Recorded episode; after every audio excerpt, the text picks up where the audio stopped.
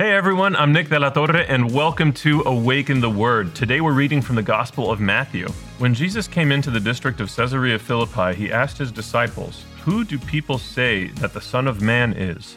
And they said, Some say John the Baptist, but others Elijah, and still others Jeremiah or one of the prophets. He said to them, But who do you say that I am? Simon Peter answered, You are the Messiah, the Son of the living God. And Jesus answered him, Blessed are you, Simon, son of Jonah, for flesh and blood has not revealed this to you, but my Father in heaven. And I tell you, you are Peter, and on this rock I will build my church, and the gates of Hades will not prevail against it. I will give you the keys of the kingdom of heaven, and whatever you bind on earth will be bound in heaven and whatever you loose on earth will be loosed in heaven. In this passage, we have our Lord and Savior Jesus Christ, blessed be his name, instituting Peter as the first pope, the vicar of Christ, the vicar of the king. And why is he doing this? He's preparing the church for his departure when he would die and resurrect and ascend to heaven. See, Christ is a king in the Davidic kingdom, and in the Davidic kingdom, there was always a vicar who would rule in place of the king when the king would depart. And this church that he's building on the foundational rock that is Peter, he promises the gates of hell will never prevail against it. And he gives Peter the authority to bind and loose here on earth. Why is this important? Well, because we're living in a very confusing world. The world has always been confusing, and it has never been more confusing than it is now. Whether you're looking at a family household, a business,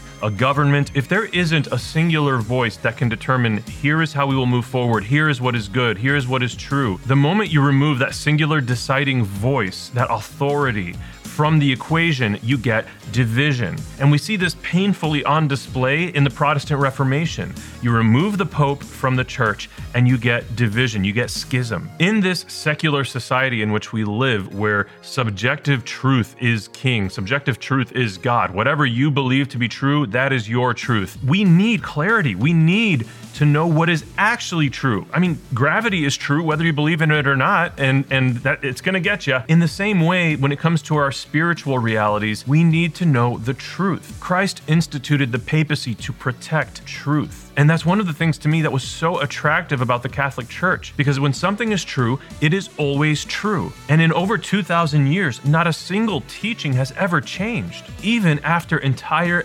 empires have come down on the Catholic Church trying to destroy it, it still stands today. My invitation to you is to dive deeply into the richness of truth held here in the Catholic Church. I have been Nick. This has been Awaken the Word. And before you go, I just need you to know that Jesus loves you.